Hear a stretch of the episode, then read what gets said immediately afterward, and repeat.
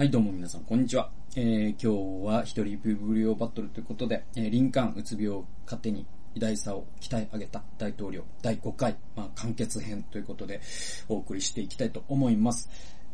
えーと、ジョシュア・ウルフシェンクさん、えー、明石書房、明石出版、えー、2013年の、えー、本でございます。まあ、あの、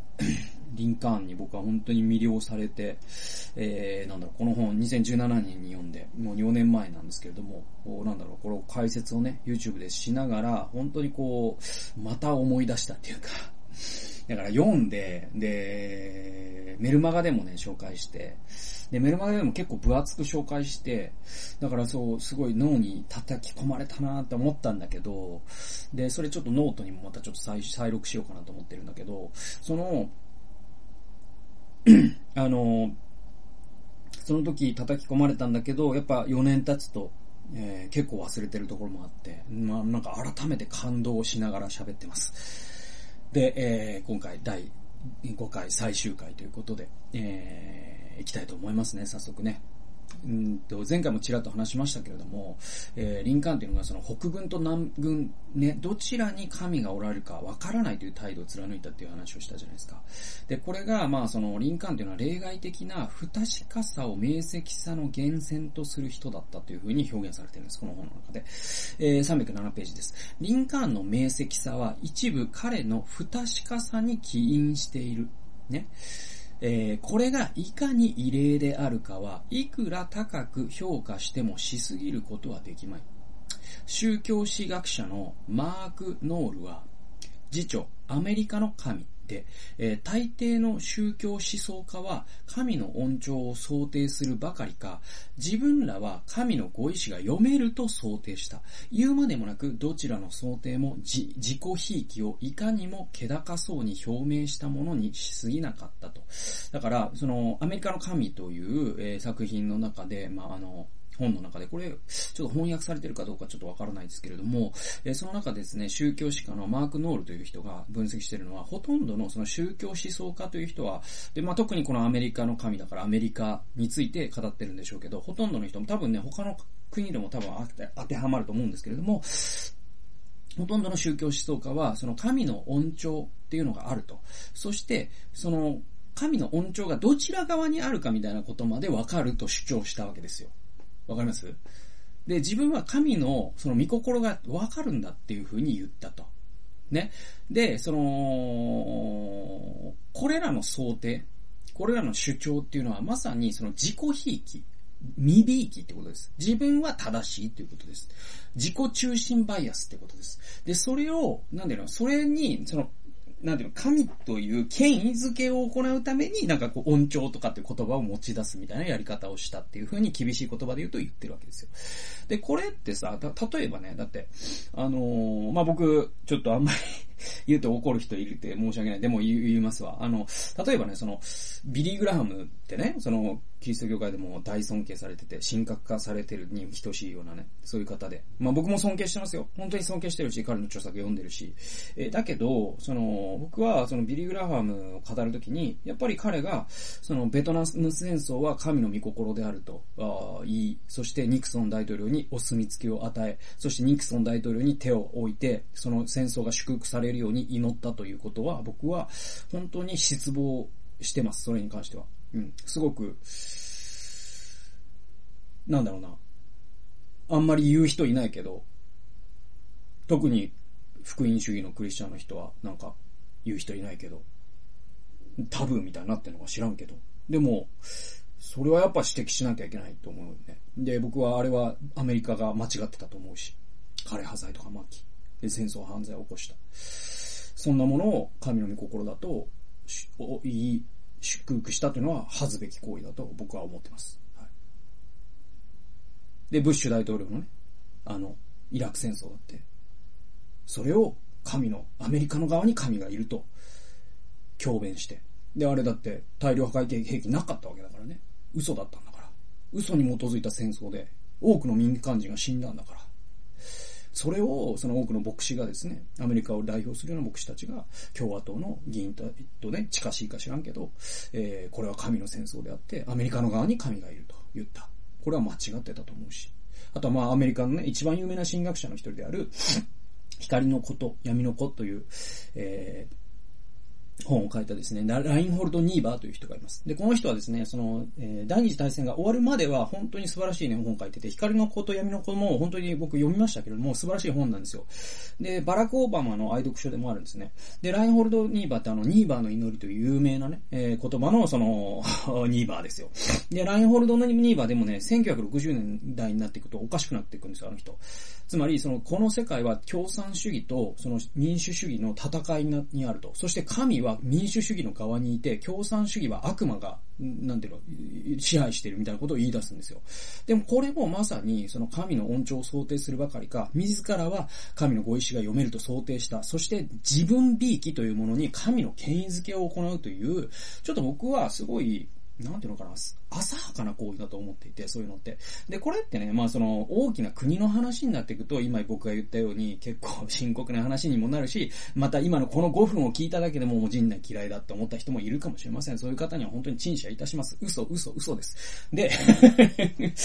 あの、そういう夢を見たって思ってください。聞き換えてください。気分害された方すみません。だけれども、僕が言わなきゃいけないと思うのは、あの、これってね、まあその歴史、その、じゃあもう、なんだろう、その、ニーバーとか、えー、ね、うんと、ビリグラハムとか、うん、そういう人だけについて言えることじゃなくて、なんだろうな、例えばその、教会のさ、牧師とか、その宗教的指導者ですよね。教会の指導者の人が、これは神の御心なんですとかっていうことを経験に言っちゃうことってあるじゃないですか。ね、その、街道を建てることが神の御心なんですとかですね、教会をこの方向に行くことが神の御心なんですとかですね、役員会とかで、そのちゃんとですね、やっぱ熟議を凝らさなきゃいけない、そういうふうに規約にも書いてあるにもかかわらず、多くの役員が反対してるのに、いや、あなたたちは神の御心をくじくんですかなんてこと言って、でも神の御心ってお前のやりたいことなんじゃねえのと俺は本当に思うんですよ。そういうの、その旅ごとに。それってお前がやりたいことに神を利用しないでくれるって本当に思うんですよね。うん。で、リンターンは僕のようなこういうツッコミを自分の中にいつも持ってた人だったんです。だから彼は、その北軍の将軍でありながら、北軍の側に神がいるという言葉を絶対に使わなかったんです。これは本当に尊敬に値することだと思いますね。うん。えー、続き読んでいきますよ。えー、リンカーンは南北双方が勝手に真意は我が方にありとする矛盾を切開した。ね。えー、これもう、これ翻訳なのかな？原文なのかな？わかんないんだけど、本当ね、すみませんね、わかり。つまり、リンカーンは、ね、え、っと、なんだろう。まあ、この時代、矛盾があったわけですよ。ね、矛盾。で、その矛盾っていうのは何かというと、南軍も、ね、リー将軍ね。南軍、テキサスとかも、そういう南軍も、神の、ね、見心は我らにある。つまり奴隷を維持する方向に神、ね、の御心はあるんだって主張した。で、実際ですよ。南軍を支持した牧師たちは、ね、聖書のそのパウロが書いた奴隷は奴隷のままで留まっていなさいというその一節を引いてですね、奴隷制度は温存すべきだと言ってたんです。今そんなことを言う牧師は一人もこの地上にはいないし、いないと信じたいですけれども、でも本気で彼らはそう言ってた。で、北軍は北軍で、ね、その連邦政府がその奴隷制度を、ね、廃止するという、この、ね、このなんだろう、理念というのは、やっぱりそのアメリカという、この万人に開かれた、こういう神が、なんだろう、神によって、その、打ち立てられた、そのジェファーソンとかのですね、建国の理論、理念とかを考えた場合、やはり万人が平等である、そういう国を築いていくっていうのが、えー、アメリカ合衆国の理想である。こっちに神がいると主張した。えー、で、で、そうするとですね、北軍も神はこっちにいるって言ってる。南軍も神はこっちに行っているって。これって矛盾じゃないですか。これ単純に矛盾ですよ。だって、同じだって、同時にその両方が正しいはずがないんだからね。はい。矛盾じゃないですか。で、リンカーンはですね、それ、その矛盾を切開した、つまりそれの矛盾に切り込みを入れたっていうんですよ。続き読んでいきますね。その主張では双方が間違っているかもしれないし、必ずや一方が間違っている。その通りですよね。真意を知っている人は一人もいない。少なくともどちらかが一方が間違ってるんですよ。で、どちらとも間違っているという可能性はある。どちらとも正しいということはありえないわけです。この主張だとね。その通りですよね。続き読んでいきます。リンカーンも、ジュリア・ウォード・ハウ。これ、北軍の軍歌を作った人なんですって。僕は知らなかったけどね。北軍の軍歌を作った、えー、ジュリア・ウォード・ハウという方がいるそうです。で、えー、あの経験な南軍のトーマス・ストーンワル・ジャクソンも、えー、僕この人も知らないですね。南軍のトーマス・ジャクソンという方がいたそうです。で、一度ある牧師が願わくば主が我が方に立たれんことをと言うと、リンカーンは意義を唱え、もろにこう切り返したのである。願わくは我々の方から主の側に立たんことをと。わかります？これ本当にすごくないですか？だからあるね、人が、ある牧師が、ね、どうか北軍の側に神様ついてくださいって祈った時に、その祈りを訂正したんです。ね、あの、林間は。で、こう切り返したんですよ。そうじゃないでしょって。そう、それ、その祈り違うよねと。願わくば、神様が私たちに味方してくれるようにじゃないよねと。願わくば、私たちが神の味方であるようにと祈ろうよって言ったんですよ。で、じゃあその神の御心っていうのは、やっぱり人間には知り得ないという前提に、林間は立っていた。僕はこの謙虚さこそ我々が最も学ぶべきことだと思います。神の御心って我々には知り得ないんですよ。知り得ないけど祈ることはできるわけですよ。私のすることがどうか神の側であるように。これだから主格転倒してるんですよね。私がすることに神が味方してくれるようにっていうのは神様の方がしもべになっちゃってるじゃないですか。でも我々がしもべなわけですよね。だとしたら我々が祈るべきは、ね、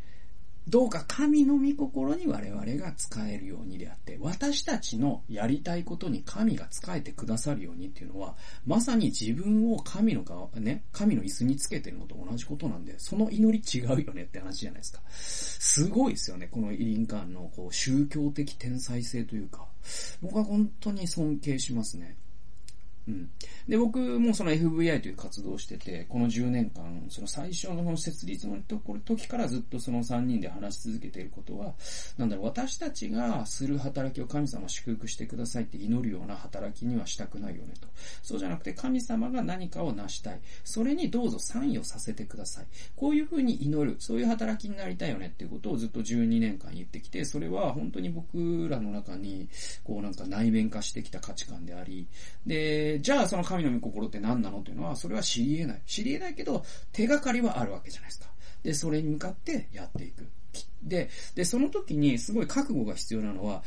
願わくば、ね、私がしようと思っている心を神がサポートしてくれるようにっていう時には私は心を変える必要ないんだけれども、願わくば神の御心、それはわからない。ね、人間には知り得ない。だけれども、それに我々が参加できるようにって祈るときに、その神の御心って、今あなたが考えているものとは違う可能性もあるわけですよね。それすらも許容する度量がないと、この祈りって祈れないんですよね。そういうことを含めてもすごいなと思いますね。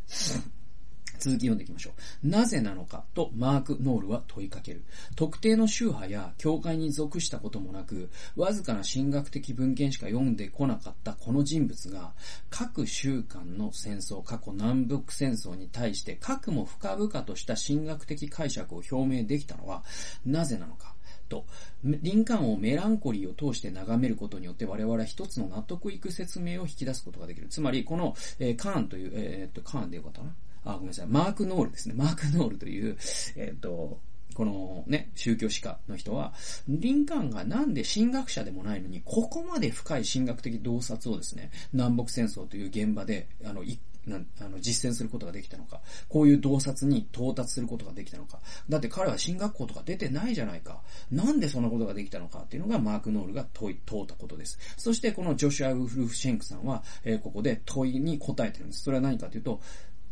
リンカンは、うつ病というものを経過したから、ここまで深い神学的洞察に達したんだって言ったんですよ。はい。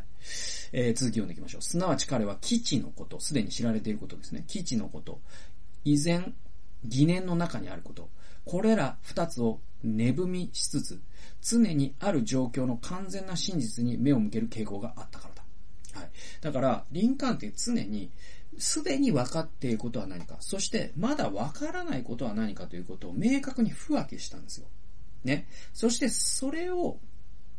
こう、天秤にかけながら、常にもっと大きな完全な全体像を見ようとした。そしてさらに彼は、その自分には決して最後までそれを全体像を知ることができないだろうなという正しい謙虚さも身につけていた。なぜなら、全能者以外には全体像って見れないから。はい。で、続き読んでいきます。え過酷な時期。リンカーンはその緊張関係に踏みとどまる、えー、コック忍耐とね、まあ、苦しみと忍耐ですね。リンカーンはその緊張状態に踏みとどまるコック忍耐と活力を保持していた。まさにジョン・キーツが1817年、ネイティブケイパビリティ、ネイティブケイパビリティと呼んだ能力。なんだそうですね。えー、緊張状態に踏みとどまるコック忍耐と活力、この両方を保持していることをネイティブケイパビリティとキーツさんは呼んだそうです。で、このことを念頭に我々は1863年の夏、すなわち林間が呼ぶ気に慰めを見出したあの時期に再びも立ち戻る。えー、示唆的なのは、お先真っ暗な時期に彼が呼ぶ気にすがったことだ。なぜなら、聖書のこのくだりは個人の信仰の価値を呼ぶの感情の応能と限界に突き落としても問いかけるものだだからであると。まあこれ言い回しずっと難しくて申し訳ないんだけれども、あのー、まあ第4回でですね、そのリンカーンが15分間呼ぶ気をも、ね、読んだ時にその絶望から希望にちょっとね、顔に希望が差したっていうですね、そういう証言を紹介しました。で、うんと、このね、リンカーンがなぜこの南北戦争というものを、そのいわゆる我々、その、なんていうの、善悪二元論みたいなものに単純化したがるじゃないですか、すぐ。ね、そして完全懲悪みたいな。そして常になぜか自分の側に善があるという、その未びいきですね。そういったものに我々、本当にそういうバイアスを人間持ってますから、そういう風になりやすいんだけれども、人間はそこに行かなかった。そして、えー、ノールさんは、えー、神学者のノールさんはですね、まさにこの態度というのは、本当にこう、深い神学であって、これをなんで人間、えー、リンカンはここに到達し得たのか、えー、シェンクさんは言うんですね。それはリンカーンがうつ病を患ってたからだと。で、このうつ病を患っていたことによって、彼は物事をより深く見るようになったんだと。ね。表面的にはこう見えるけど、もっと深く分析すると、どうなんだ分かっているもの、分かっていないもの、この方、両方を不分けしつつですね、より全体像を複眼的に、え、見るということを彼は身につけていったわけです。で、え、ここで示唆的なのがやっぱり呼ぶ気なんだって言うんですよ。ね、リンカーンが呼ぶ気にすがったというところにすごく意味があると。で、呼ぶ気ってですね、不条理の書なんですよ。ね。ああしたのにこうならないっていう書なんです。完全懲悪の書じゃないんです。答えがない本なんです。呼ぶ記ってですね、聖書の中でも最も、なんで割り切れない書なんですよ。わかりづらい書なんですよ。ね、もう矛盾に満ちた書なんですね。で、それが、まさにその予部の王の、感情の王の、ね、予部ってもうね、あの時って、その皮膚病なんだけども、うつ病でもあったと思うんですよ。で、その絶望に突き落としてでも、そのさらに向こう側にある信仰というものを問いかけてくれるのが呼ぶ記なんですね。で、リンカーンがその呼ぶ記に救いを見出していたからこそ、実はこの南北戦争という矛盾の中で、簡単な善悪二元論とか完全懲悪というそういう平凡な世界観に落ち込むことがリンカーンはなかった。なぜならば自分の絶望を通して呼ぶ気とかから学んでたからだっていうことなんですね。はい。まあ、このくだりっていうのは結構本書の核心部分だと思うんですね。えー、328ページ。あと最後、えー、引用箇所は一冊になります。最後ですね。最後の引用箇所です。ここに1841年1月23日にリンカーンが書いた手紙っていうのが出てくるんですよ。えー、1841年1月23日にリンカーンが書いた手紙は、いや、その結びの90号、まあ、英単語で90号ってことですね。90号は、明らかに第一ステージ、過去恐れを示している。簡潔にして直裁。そして強力にうつ病の確信をつくこのくだりは、ゲティスバーグ演説がアメリカ的実験の確信をつく出来栄えに匹敵すると。そうそうそう。だから、うんと、この1940 1841年のリンカーンの個人的な手紙の最後の90語っていうのが本当にすごいっていうんですよ。で、これはもうまさにゲティスバーグ演説。まあもう人民による人、人民の人民による人民による人民のための政治家。まあ一番有名なね。で、まあアメリカのね、中学生とかだったらこれ暗記したりするんでしょう。で、このまあもう、もう歴史に残るね、ゲティスバーグ演説にも匹敵するほどの、この手紙の結びだっていうんですよ。で、これちょっと引用されてるんで読みますね。今生きている人間の中で私ほど惨めな人間はいない。私が感じたことが全ての人間の家族に配られれば、地上に幸せな顔は一つもなくなるだろう。これすごいですよね。今俺の中にある絶望を地球上の全ての人間に振りまいたなら、誰も笑ってねえだろうな、みたいなこと言ってるんですよね。えー、次、次。で、今私に見えているところでは、私は死ぬに違いない。さもなければ、今よりマシにならないといけない。マシになれそうもない恐ろしい予感がある。君が私のために話している事柄は、君がいいと思うように対処してくれたまえ。このありさまでは、業務を裁けまいからね。私が正直に戻れば、あ、ごめんなさい。私が正気に戻れば、この事務所に老眼再、えー、老眼判事と残りたい。もうこれ以上書けない。ここで終わってるんですね。で、これ1861年なんで、大統領になるもっともっと前です。えー、法律事務所で、えー、あ、1841年ね。これは、あのー、南北戦争のもっと前で、えー、大統領になる前、えー、法律事務所で、えー、リンカーンが働いていた時に、えー、もう本当にうつ病の症状がひどすぎて、友人に書いたんですよ。もう本当に死ぬだろうなと、この時は思ってたんだと思うんですよ。で、この手紙って実はゲティスバーグ演説